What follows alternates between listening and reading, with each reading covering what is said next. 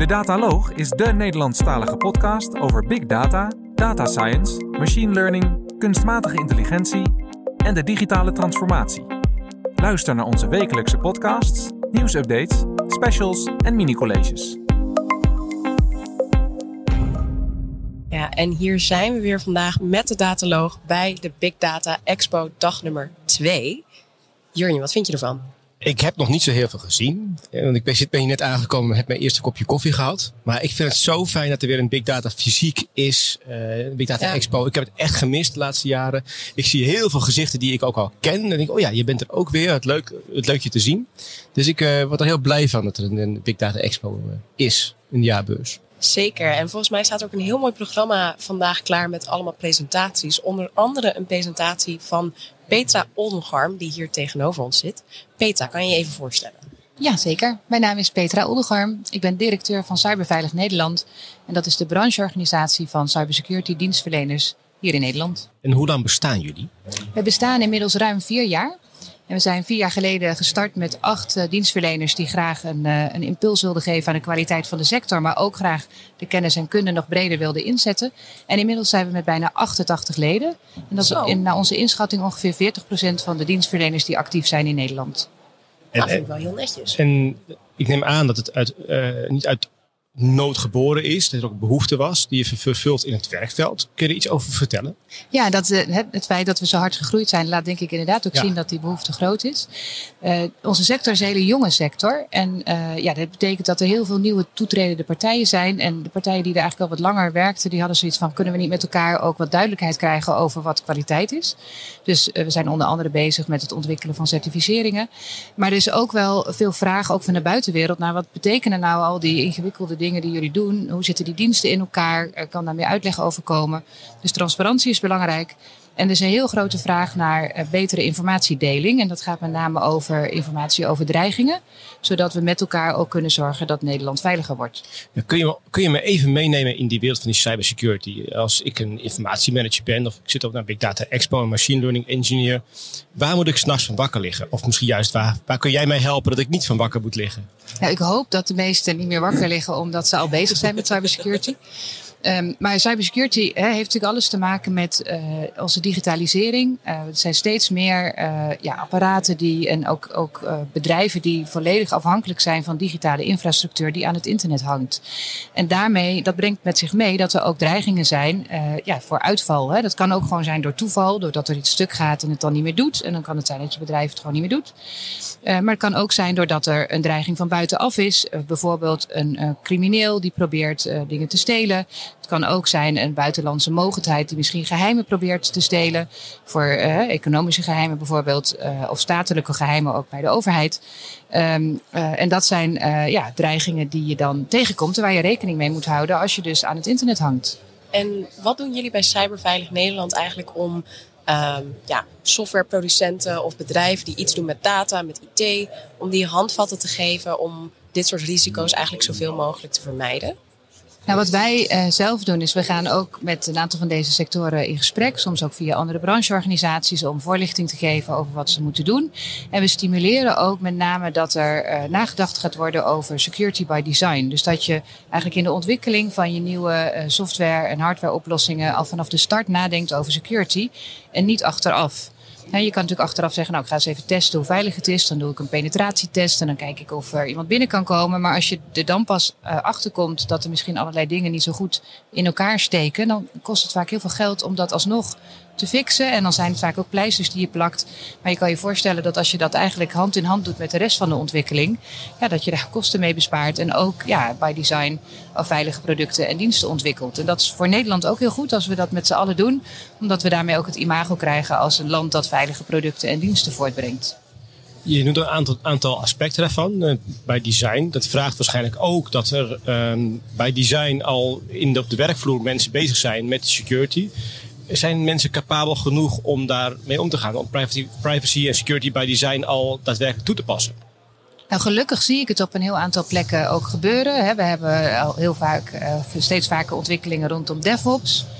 En uh, dingen als uh, DevSecOps. Dus dat betekent dat je dus in zo'n DevOps ontwikkeling ook security meeneemt. Maar dan heb je natuurlijk wel mensen ook voor nodig die daar verstand van hebben. En die mensen die zijn er helaas nog uh, beperkt. Hè. De, de, de, echte security architecten, dat is nog een vak dat heel erg in ontwikkeling is. En ja, ik hoop dat we dat, uh, dat steeds vaker gaan zien en dat de vraag daar ook steeds groter naar wordt, zodat we langzamerhand ook een steeds grotere groep van deze mensen krijgen. Ja, één ding wat ik ook wel heel mooi vond, wat ik zag op jullie website, was dat jullie ook een soort van bijbel eigenlijk hebben ontwikkeld met allemaal uh, cybersecurity termen in makkelijke taal uitgelegd. Dat helpt hier natuurlijk ook bij. Hoe is dat initiatief gestart? Nou, dat is eigenlijk een idee dat bij een heel aantal van onze leden vandaan is gekomen. Je refereert aan het Cybersecurity Woordenboek. Uh, dat hebben we toen samen met de Cybersecurity Alliantie ontwikkeld. En dat is een alliantie waarin uh, ja, publieke en private partijen met elkaar samenwerken. Dus we hebben een heel aantal van onze leden hebben hier aan meegewerkt, maar ook allerlei andere bedrijven en overheidsorganisaties. Totaal geloof ik 70 eh, of 80 organisaties waar experts hebben nagedacht van welke 600 zijn het er inmiddels woorden Bizar. hebben we. En wat, ja, hoe zorgen we nou dat we dat ook uitleggen in een taal die uh, uh, de gemiddelde persoon begrijpt? Nou, daar hebben we ook een bureau voor ingehuurd om ons te helpen die vertaalslag te maken. En als het goed is, zijn de meeste uitleggen goed te begrijpen voor mensen die niet in ons vakgebied zitten. En zo'n uitleg gaat helpen bij het actie ondernemen en het voorkomen van um, cyber issues.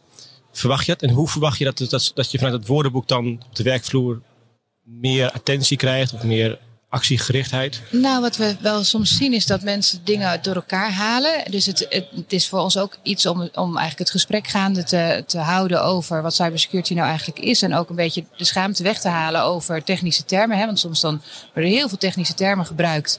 En dan durven andere mensen niet zo goed te vragen wat het is. Nou, dat kan je dan nu nazoeken. Maar een van de dingen die we bijvoorbeeld ook aan het ontwikkelen zijn, hebben we er ook al eentje van, zijn uh, buyers guides. Zo noemen we die. En dan leggen we uit hoe uh, bepaalde diensten nou in elkaar zitten. Dus we hebben bijvoorbeeld een buyer's guide over security testen. En daar leggen we precies uit in welk, welke type testen er allemaal zijn. Zodat als je een offerte aanvraagt bij het ene bedrijf en bij het andere. En de ene zegt nou ik doe een geautomatiseerde test. En de ander zegt nou ik zet handmatige hackers eigenlijk in om te testen. Dat je daar ook van, snapt wat daar de verschillen van zijn. En dus ook beter begrijpt waarom het een misschien goedkoper is dan het andere. Terwijl als je dat los aan zo'n bedrijf zelf vraagt. Dan zal, zal die waarschijnlijk zeggen nou mijn dienst is het beste. Maar wij hebben eigenlijk geprobeerd om uit te leggen wat dan de verschillen zijn. Zodat je ook beter weet en kunt vragen in offertes naar specifieke diensten die je zelf nodig hebt. Wat een ontzettend goed idee. Ja, hè? Ja. ja. ja. Ja, dan geef je echt in ieder geval handvatten ook mee aan zo'n koper. Die natuurlijk overweldigd wordt door allemaal van dit soort technische termen. Hoe ze dan daar een beetje weer in Ja, zeker. En er komt er binnenkort een nieuwe uit. Ik hoop uh, aan het einde van het jaar. Die gaat over uh, awareness diensten. Dus wat kan je nou doen om het, het cyberveilige gedrag van je medewerkers te stimuleren. En ook, ja, wat is daar dan allemaal te koop? En hoe, hoe beslis je nou welke type dienst je dan nodig hebt en wat past bij jouw organisatie? Hey, en we zijn natuurlijk op de Big Data Expo hier vandaag. En daar zijn we natuurlijk niet voor niks, want jij gaat nog een presentatie geven straks. Gaat dat ook hierover? Of gaat dat over iets anders? Nou, dat gaat eigenlijk over een heel actueel fenomeen. Uh, dat is het fenomeen ransomware. Dat is een van de grootste dreigingen op dit moment, uh, waar heel veel organisaties mee te maken hebben.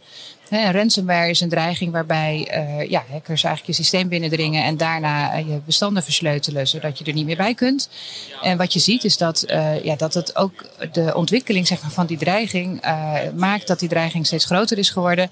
En dat ook die criminele pro professionelen te werk gaan. En wat ik ga doen in mijn presentatie is uitleggen ja, hoe dat heden ten dagen eigenlijk gaat ten opzichte van een aantal jaar geleden. En ook wat je nu kunt doen om je daartegen te beveiligen. Dus we hebben geprobeerd heel concreet uh, verhaal te vertellen. Om ook meer inzicht te geven, maar ook wat handvatten mee te geven naar de toekomst. Hoe je ja, dan zelf aan de slag kunt gaan als je dit type dreigingen wilt voorkomen.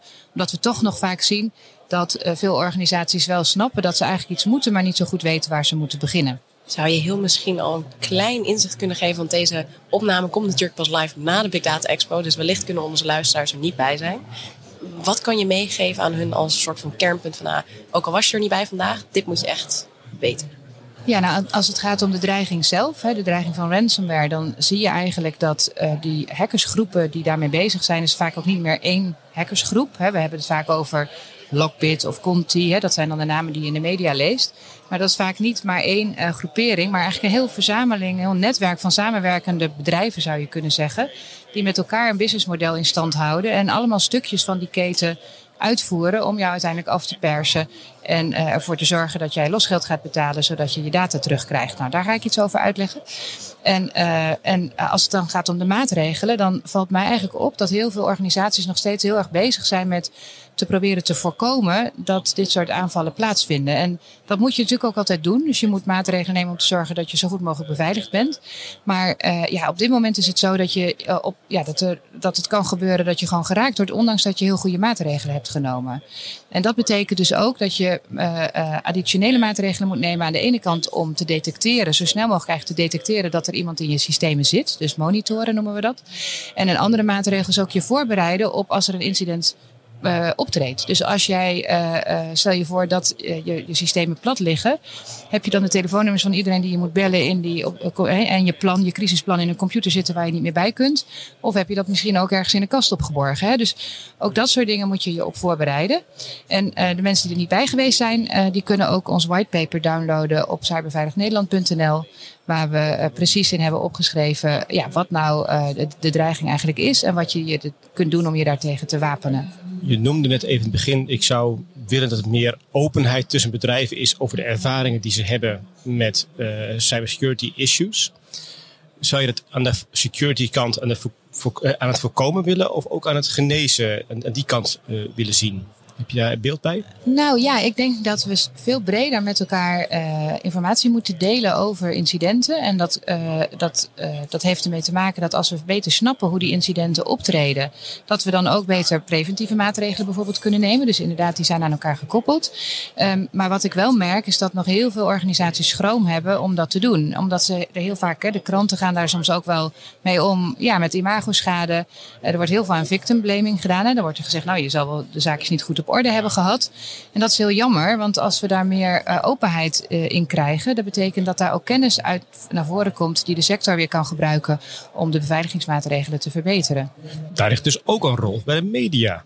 Daar ligt zeker ook een rol bij de media. Dus ja. ik, ik zou hopen dat de media ook uh, wat anders om wil gaan met het publiceren over incidenten. En dus hè, wat, het, het ligt overigens ook een rol bij onze sector zelf hoor. Want wij worden heel vaak gebeld. Hè, dan is er een incident geweest en dan moeten wij uitleggen op televisie of op radio dat het allemaal weer vreselijk was met de beveiliging bij een bepaalde organisatie.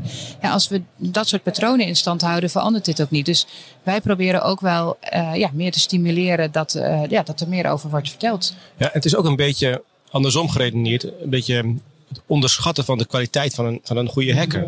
Want je kunt je security heel goed op orde hebben, maar ze zijn gewoon echt rete goed en rete slim. Ja. Ja.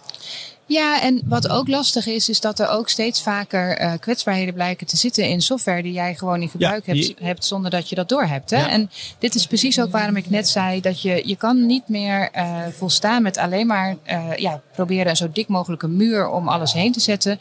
Je moet ook, dus net als in de fysieke wereld, we hebben ook beveiligingscamera's. En dat hebben we gedaan omdat we weten dat toch slimme inbrekers ergens misschien omheen kunnen. Hè? Of dat als jij een raam hebt laten openstaan, dat er misschien toch iemand binnen kan komen. Nou, dit, dit soort zaken moet je ook in het digitale domein eigenlijk regelen. Ja, en een tijdje terug hebben we ook gesproken met Veronique van Vlassenaar van SAS. En die had het er ook over, over cybersecurity in eigenlijk uh, het verhaal van data science. En dat zij bezig waren internationaal met een soort incidenten database op te bouwen. Is dat ook iets waar jullie mee bezig zijn? Ja, daar zijn we ook op nationaal niveau mee bezig. Onder andere uh, in de samenwerkingen met het Nationaal Cybersecurity Centrum. Er uh, zijn ook een aantal van onze lidbedrijven bij betrokken. En zijn we ja, aan het kijken ook hoe je dat kunt doen. Uh, je kan je voorstellen dat er ook wel een aantal juridische uitdagingen bij komen kijken. Want als dat gaat om gegevens waar bijvoorbeeld persoonsgegevens ook in een rol spelen, mag je dat niet zomaar doen. En ja, je wilt ook met elkaar voorkomen dat je straks hele grote bakken data hebt verzameld waar nou ja, ook misbruik van gema gemaakt kan worden. Dus, maar we zijn bezig om dat ook in Nederland op kleine schaal ja, op te gaan zetten. En een ander ding is wat we aan, aan het doen zijn, wat denk ik ook heel belangrijk is, is ook meer inzicht te geven in hoe groot is nou dit probleem? Uh, wordt mij heel vaak gevraagd hoeveel incidenten zijn er nou op jaarbasis en ik durf het niet te zeggen. Uh, maar we zijn nu bezig ook dat uh, in kaart te brengen en ook ja, maandelijkse en kwartaalstatistieken eigenlijk te verzamelen, die we ook uiteindelijk kunnen publiceren, zodat we beter snappen hoe groot het probleem is en ook wat type aanvallen nou op dit moment eigenlijk precies zijn. Kun je daar iets over zeggen hoe groot het probleem eigenlijk is? Nou, en, laten we zeggen, als je het, het Cybersecurity Beeld Nederland leest, dat is het strategische document dat één keer per jaar door het Nationaal Cybersecurity Centrum wordt gepubliceerd, dan daar staat in dat dit probleem zo groot is dat het de nationale veiligheid bedreigt. En dat betekent dus dat we ja, heel, van heel eind zijn gekomen. En dat heeft ook te maken met die professionalisering hè, van die cybercriminelen. Die dus ook ja, veel gerichter op zoek gaan naar uh, ja, hoe ze moeten afpersen. Uh, naar hoeveel geld ze kunnen vragen, zodat zo'n bedrijf daarna niet omvalt. Uh, enzovoort en zo verder. Dus het probleem is heel groot. En zeker als het jezelf overkomt. Hey, gisteren was ik toevallig bij de boekpresentatie van Hoppenbrouwers. Die dit een jaar geleden hebben meegemaakt. En die hebben hier een boek over geschreven. Het boek heet Hek.